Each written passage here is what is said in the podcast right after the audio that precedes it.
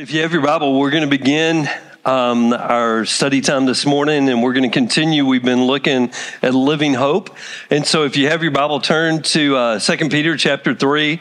We're going to be reading verses three through eighteen from the New King James. You can follow along, and uh, Annie has consented to read on our behalf this morning.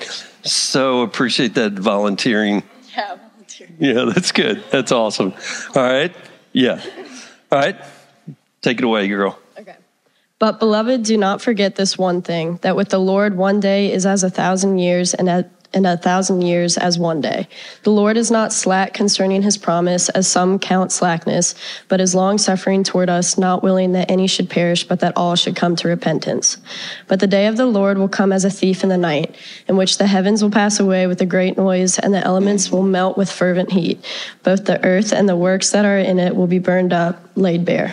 Therefore, since all these things will be dissolved, what manner of persons ought you to be in holy conduct and godliness, looking for and hastening the coming of the day of God, because of which the heavens will be dissolved, being on fire, and the elements will melt with fervent heat. Never, nevertheless, we, according to his promise, look for new heavens and a new earth in which righteousness dwells. Awesome. Thank you, ma'am. Good job. So, this morning, what I want you to consider, as Annie was reading the scripture and as we were reading together, I just want to give you this thought. I want you to think about this as we go through. The preparation, preparation should purify. And there's a lot of different avenues. There's a lot of different nuanced approaches that we could take to these passages, just like a lot of the other passages we've been looking about. There's a lot of nuanced detail that we could pick apart and that we could look at. And some of you, you may have been looking forward to these verses, believing that I was going to dig in deep to prophecy and eschatology. And so there is, there's a very strong perspective in why you would think that. And so this morning, I want to just give you three different terms. The day of the Lord, as an example. The return of the Lord. And there's, there's a multiplicity of phrases, uh, but I'm just giving you three general ideas or the rapture. Now, you're not going to find the word rapture in the scriptures, but for a lot of you, it's a common use. It's a common reference. The day of the Lord, the return of the Lord, or the rapture. Now, I'm just going to give you a smattering of verses that we could refer to that you could look at in regards to some of these terms. 1 Corinthians 15, 51 and 52 then we will have, you can go online if you want to see these verses. The lessons now are online. Um, they are being posted every week. So usually by the second service, we're running out of the paper copies now. So you guys are the, the definite, if you want a copy of it, go online and look at that. You can find these verses. First Thessalonians 4, 14 through 18 or 1 Thessalonians 5, 2 through 9. Also, 2 Thessalonians, you can look at 2 Thessalonians as well, chapter 2, verses 1 through 11. Revelation has a lot of references. Um, mention chapter 3, verse 10, or chapter 19, 11 through 16. Also, if you go to Matthew chapter 24 and you look at 15 through 30, and I'm just mentioning these because these are just a couple of verses out of the over 1,000 plus scripture, and there's a thousand plus in the in the scripture talking about bible prophecy or eschatology. And if you're not familiar with the word eschatology it's just a big word for the study of the end times and the ending of days. It's what that word primarily focuses on. But i want to read cha- uh, hebrews chapter 9 as well as matthew 24 a couple verses as, as just a foundation for what i'm talking about. Verse 23 I'm reading from the um, New International Version. It was necessary then for the copies, the copies of the heavenly things, to be purified with these sacrifices, but the heavenly things themselves with better sacrifices than these. For Christ did not enter a sanctuary made with human hands that was only a copy of the true one. He entered heaven itself. Now, to appear for us in God's presence. He appeared for us in God's presence. Nor did he, um, yeah, nor did he enter heaven to offer himself again and again the way the high priests enter the most holy place every year with blood that is not his own. Otherwise, Christ would have had to suffer many times since the creation of the world. But He has appeared once for all at the culmination of the ages to do away with sin by the sacrifice of himself. Just as people are destined to die once and after that to face judgment, so Christ was sacrificed once to take away the sins of many, and he will appear a second time, not to bear sin, but to bring salvation to those who are waiting for him. Matthew chapter 24, 36 through 44 in the New American Standard Version, 95 edition. But of that day and hour, no one knows, not even the angels of heaven, nor the Son, but the Father only. For the coming of the Son of Man will be just like the days of Noah. For as in those days before the flood, they were eating and drinking, marrying and giving in marriage until the day that Noah entered the ark. And they did not understand or they did not know until the flood came and took them all away. So it will be with the coming of the Son of Man. Then there will be two men in the field. One will be taken and one will be left. Two women will be grinding at the mill. One will be taken and one will be left. Therefore, be on alert for you do not know which day your Lord is coming. But be sure of this that if the head of the house had known at what time the night of night the thief was coming, he would have been on the alert and would not have allowed his house to be broken into. For this reason, you also must be ready. For the Son of Man, man is coming at an hour when you do not think he will. Now, I've said this before many times, but if you're new with us or you're visiting with us just recently, you might not have heard me say this, but we are not called to figure out things that we are not meant to understand. Did you get what I just said? Now, some of you, you have such an inundated drive to understand stuff. And some of you, you really struggle with faith because you think that you have to understand it in advance before you take a step of faith. And I just want to remind you in love, that's not faith. Now, I'm in no way talking about being ignorant, stupid. I'm not talking about just being dumb, blind followers, but I want you to understand that there is this balance because what we have a natural tendency to do, especially in our information driven world, is that we're trying to get our hands around stuff that we're not really meant to understand. Who can know the mind of God? So I'm just saying that what we talked about last week, the mystery of God, we've got to learn to rest in his mysterious glory and what that means. Let me just say this about when we're talking about these terms, the Lord's return, the rapture, the second coming. We are called to look for our Lord's return, anticipate being with Him, and live today like we are actually prepared to stand before Him. It's important that you know why you believe what you believe. And I want you to say the scripture. But we're constantly pushing, we're constantly encouraging, we're constantly challenging because we want you to study the holy word of God. We want it to dwell in you richly. We want it to be a part of your life. So in no shape, form, or fashion are we just trying to be blind, ignorant followers. But you cannot get, we cannot get so preoccupied with a course of study that it takes you off course regarding our mission as followers of Jesus. And this issue with prophecy and eschatology is one of those things where I've seen that happen. And we've got all kinds of division theologically, and I understand nuanced stances and different things like that, but I'm just telling you right now that a lot of us have been raised in traditions where we can argue, fight, be mean, and be jerks to one another, all in the name of what we say is theological truth.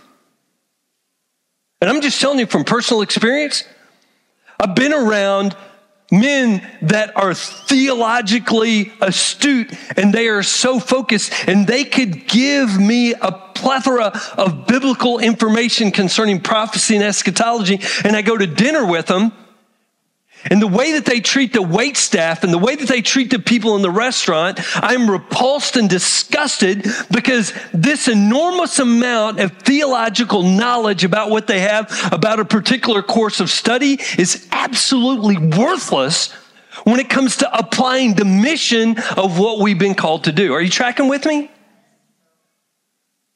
And some of you, if you've been wait staff, male or female, you could probably tell stories about the church people that come in on Sunday afternoon after church. That's stinking embarrassing. But it's for a reason. Because we get so focused on a course of study that we actually forget what our mission is. So I'm going to read to you again.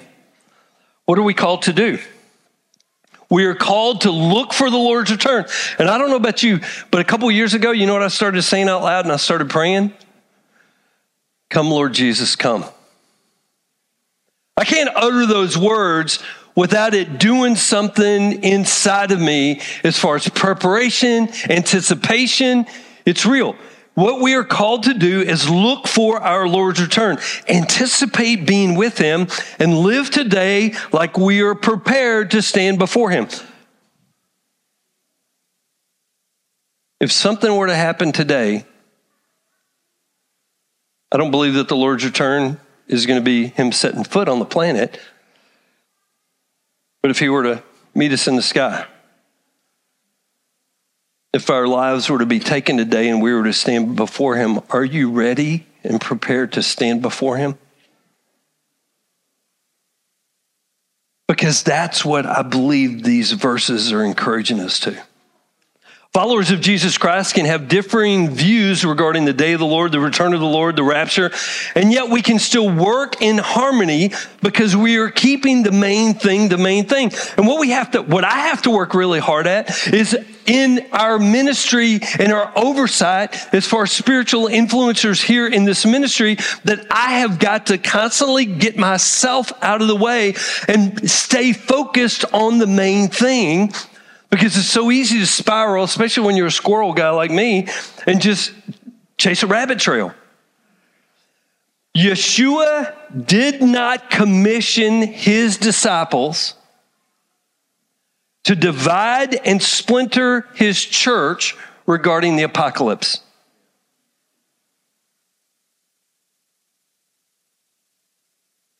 Yeshua said, Matthew 28 18 through 20, Yeshua said, Go make disciples of all nations. There was something about the gospel message that inherently makes us evaluate our natural prejudice.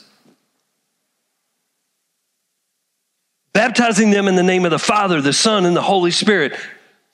Three distinct beings and personalities. Teach these new disciples to obey all the commands I have given you. I want to remind you we have been given the good news of the gospel to spread to the world and to make disciples for our Lord. The method of the mission is the, from the reservoir of love. It's not about being perfect, but we are learning to love God with each passing day. We're learning to love God with all of our heart, soul, mind, and strength. You can't just get that figured out. If some of you've got that figured out, then you need to come talk to us and we will let you have the teaching component moving forward. Okay, because this is a this is a process of learning how to love God. And we are still in the process. I am learning how to love God more each day. And it is a learning process to learn how to love one another, to love your neighbor. And for me, some of you, you've been raised in a form of Christianity that's like a form of godliness, but it doesn't have any power because you are focused on all these external things, and the people that are closest to you don't feel loved. That's not what Jesus has called us to. It should be these inner rings, like the people that should know that I love them the most should be my wife first and foremost. And then my children, then their spouses, and then my grandchildren. And then it should go out from there because this is a process. We are supposed to pursue the mission with the method of the reservoir of love. Please hear me. We do not do this by running from our culture and isolating ourselves but by living in our culture and shining by our good works. I'm going to try to do really well because it's a passionate area for me on your behalf. Some of you have been raised in denominational religious teachings that the power of the gospel in your life only works when you're in an isolated conclave separated from the world. Are you tracking with me? And so, what we really have to continually address in our lives is that we're not called to run away. When Roy read the prayer of Jesus, he didn't say, God, you've given me this so that we can all run away and hide. He said, No, the point is that we need to understand who we are and we need to be kept from the evil and the evil one. That's not an external thing, that's an internal choice of your heart, soul, and mind in the middle of a twisted world. If your form of Christianity only works in here with a bunch of people that agree with you I want to challenge you to evaluate your Christian belief. Because Jesus was in the marketplace, Jesus was in his culture. All right, I got to be careful. No, no, I'm, I'll come back around. Let me read 2 Peter chapter 3, verses 11 through 13 in the eh, English Standard Version. Since all these things are thus to be dissolved. So Look around right now. Barn burns, barn's gone. Mountains out there, Blue Ridge Mountains, grass, rolling hills, beautiful stuff. Burn, gone, dissolved, done away with. At some point, this is what's going to happen. Not going to be able to hold on to this for eternity. It's saying, when all this is dissolved, what sort of people ought you to be in lives of holiness and godliness? In other words, if this is ultimately the end game, this is what's going to happen, then what should our lives look like right now in regards to holiness and godliness? Waiting for and hastening the coming of the day of God, because of which the heavens will be set on fire and dissolved. Some of you are a little bit more molecularly poised than I am, and you think in scientific terms. You can talk about atoms bursting, exploding, nuclear, whatever whatever you say, Pastor Tim, what do you think about that? Yeah, that's a great idea. It's going to happen somehow, and God's going to be behind it. Heavens will be set on fire and dissolved, and the heavenly bodies or the elements will melt as they burn. That's some powerful burnage right there. But according to his promise, we are waiting for new heavens and new earth in which righteousness dwells. So it's not a sad day. It's like something greater and better. I don't know about you, but I love, I love what God has done here. The creation. It's amazing. I love to go hiking, love to swim in the mountain rivers when it's warmer, not now. And but it's going to be even better. Let's read 1 Peter chapter 1 verses 3 and 4 in the NLT because what we Peter is reminding us of is think about this. How should we be living now? With this being true, what, short, what sort of people should we be? Peter said in chapter 1, verses 3 and 4, in the New, uh, New Living Translation, by his divine power, God has given us everything we need for living a godly life. Look at me. Truth or lie? you don't have to answer. I'm asking you on the most personal level. Do you believe it's true or do you believe it's a lie? Peter learned from experience and he's saying, God has given through his divine nature every single thing that you and I need to live a godly life right here, right now, right where we are. True or false? I'll keep reading. We have received all of this by coming to know him. It's a relationship. The one who called us to himself by means of his marvelous glory and excellence. It's not just an accident. God has brought you to himself through the marvelous, excellent glory of Jesus Christ and himself and the work of his spirit. And because of his glory and excellence, he has given us great and precious promises. Lies or truth? Has he given us great and precious promises? These are the promises that enable you to share his divine nature and escape the world's corruption caused by human desires. wait a minute. We can have this divine nature right here, right now, where we're living, or does it say with our exit strategy when everybody sees our backsides because we're running away?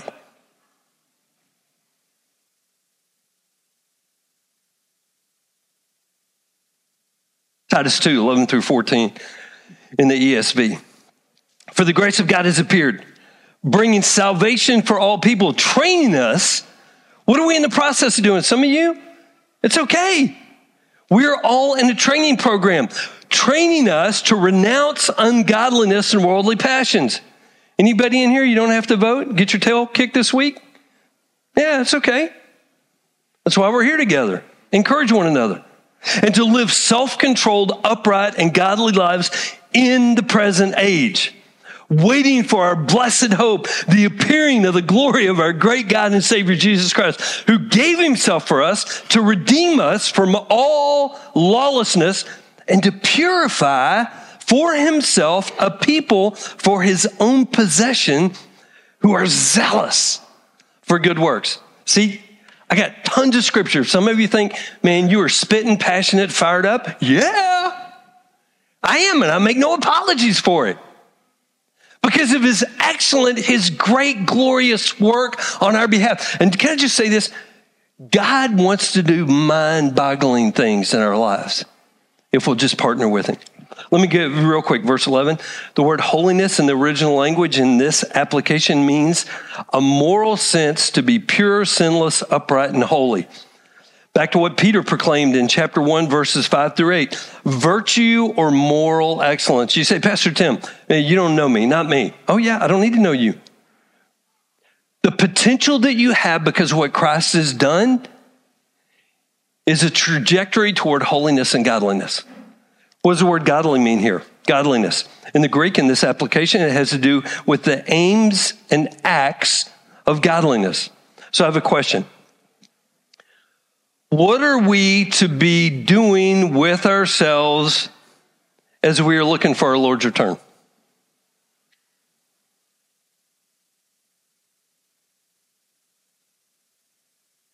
Let me get to a safe place because everything is so difficult so that I can twiddle my thumbs and pray? Let me give you an answer. The answer is engaging our culture through our involvement in our daily lives. And this is an area, like, as I'm looking at this passage, I just want you to understand I believe in you and I so wish by the power of the Spirit of God that some of you would have this revelation today of how God wants to use you right where you are, right what you're doing in your vocation. And you don't need to create something new. You don't have to go to a safe place. You need to experience the power of God and shine for His glory right where you are. Let me give you an example. Lori and I had the privilege of meeting two ladies this week. One is a forensic nurse, and the other is a forensic interviewer at the Child Advocacy Center that provides services to the Hampton Road area. Both of these ladies are Christ followers, and they've dedicated over 20 years to helping children and families. Both of these ladies are incredibly professional, knowledgeable, compassionate, tenacious, and they're women of faith in Christ. These are frontline ladies who are daily dealing with children who have experienced domestic violence, sexual abuse, or human trafficking. Lori and I went into the interview area where there's a one way glass, and they have stuff on this side, and they do the interview in the other area. And what we're talking about is we're talking about every day children that have experienced brutality that are under 18 years of age, and every single day, on average, they have between three and four in that room.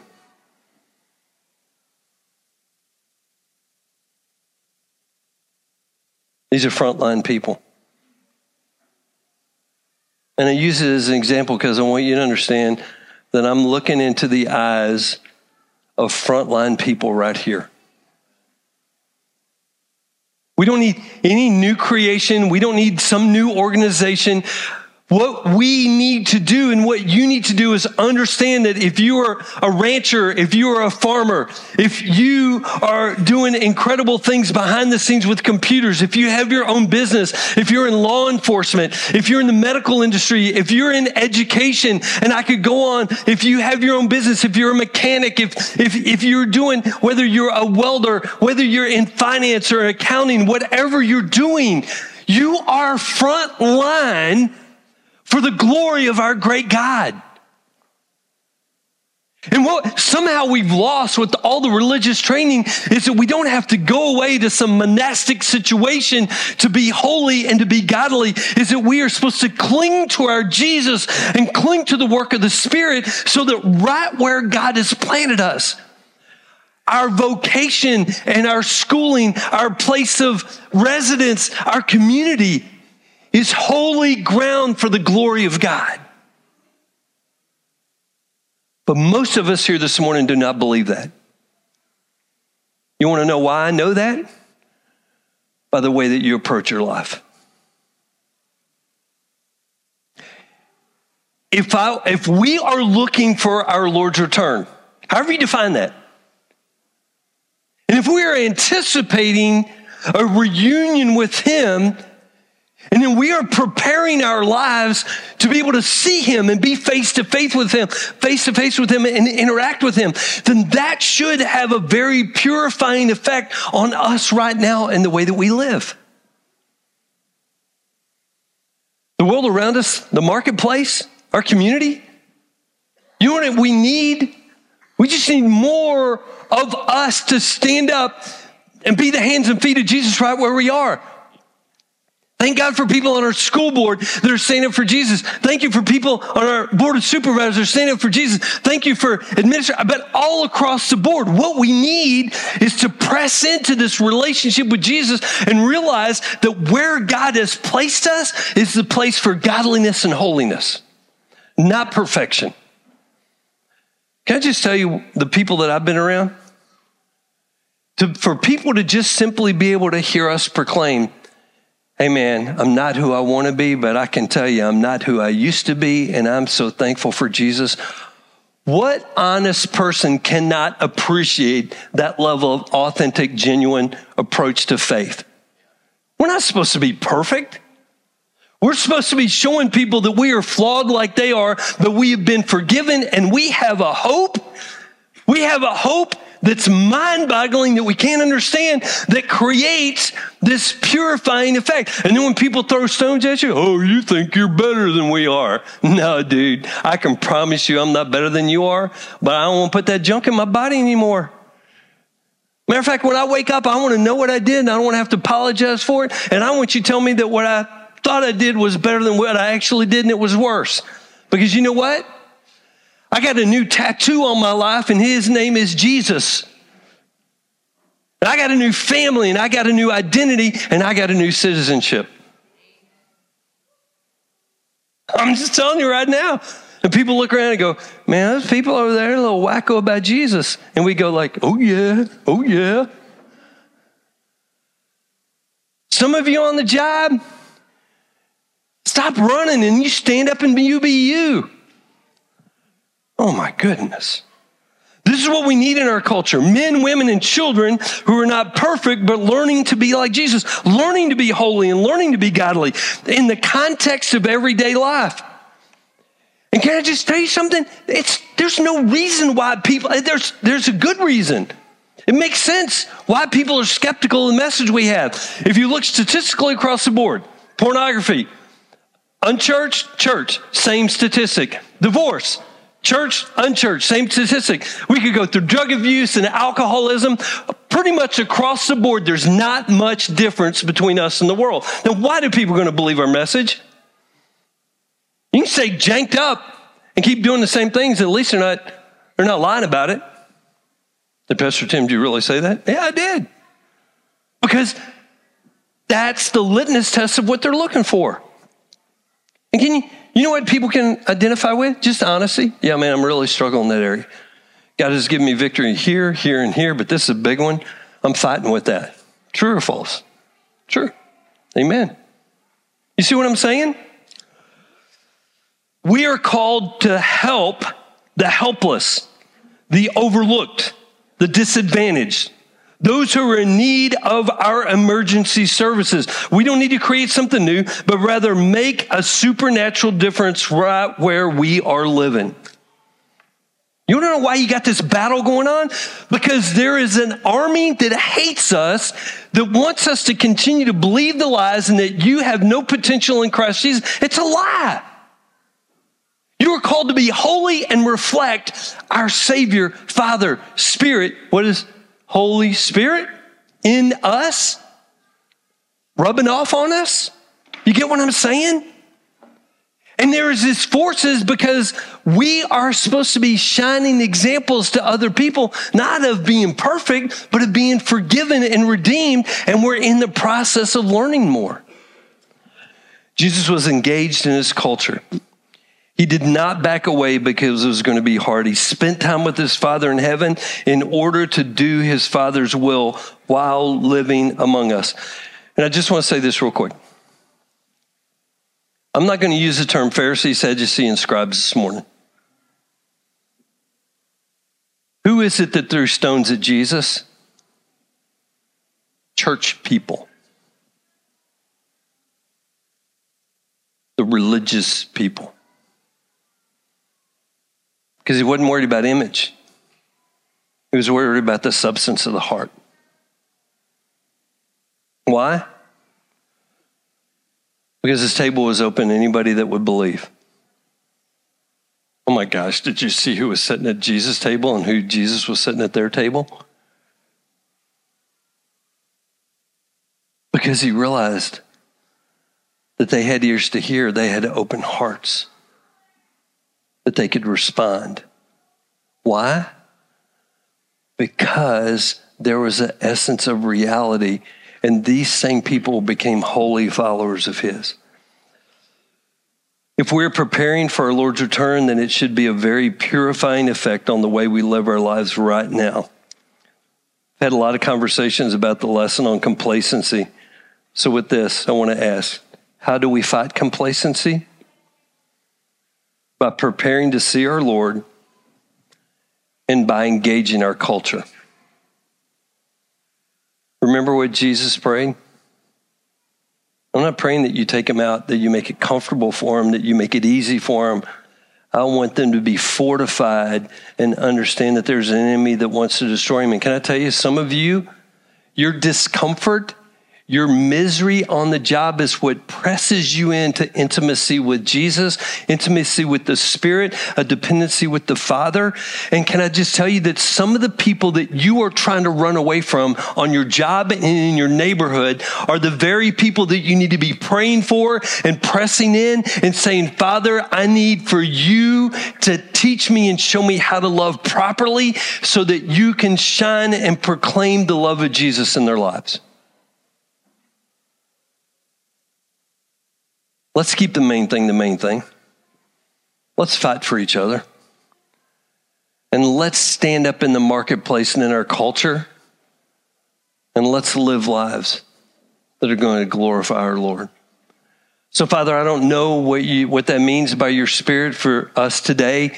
I know what it means for me, God. And I come to you and I thank you that you have been working on my cowardly self Father, I thank you for boldness and strength that comes by your spirit and that you are changing me day by day. And I pray that same thing. There may be somebody here today that's as fearful and cowardly as I am.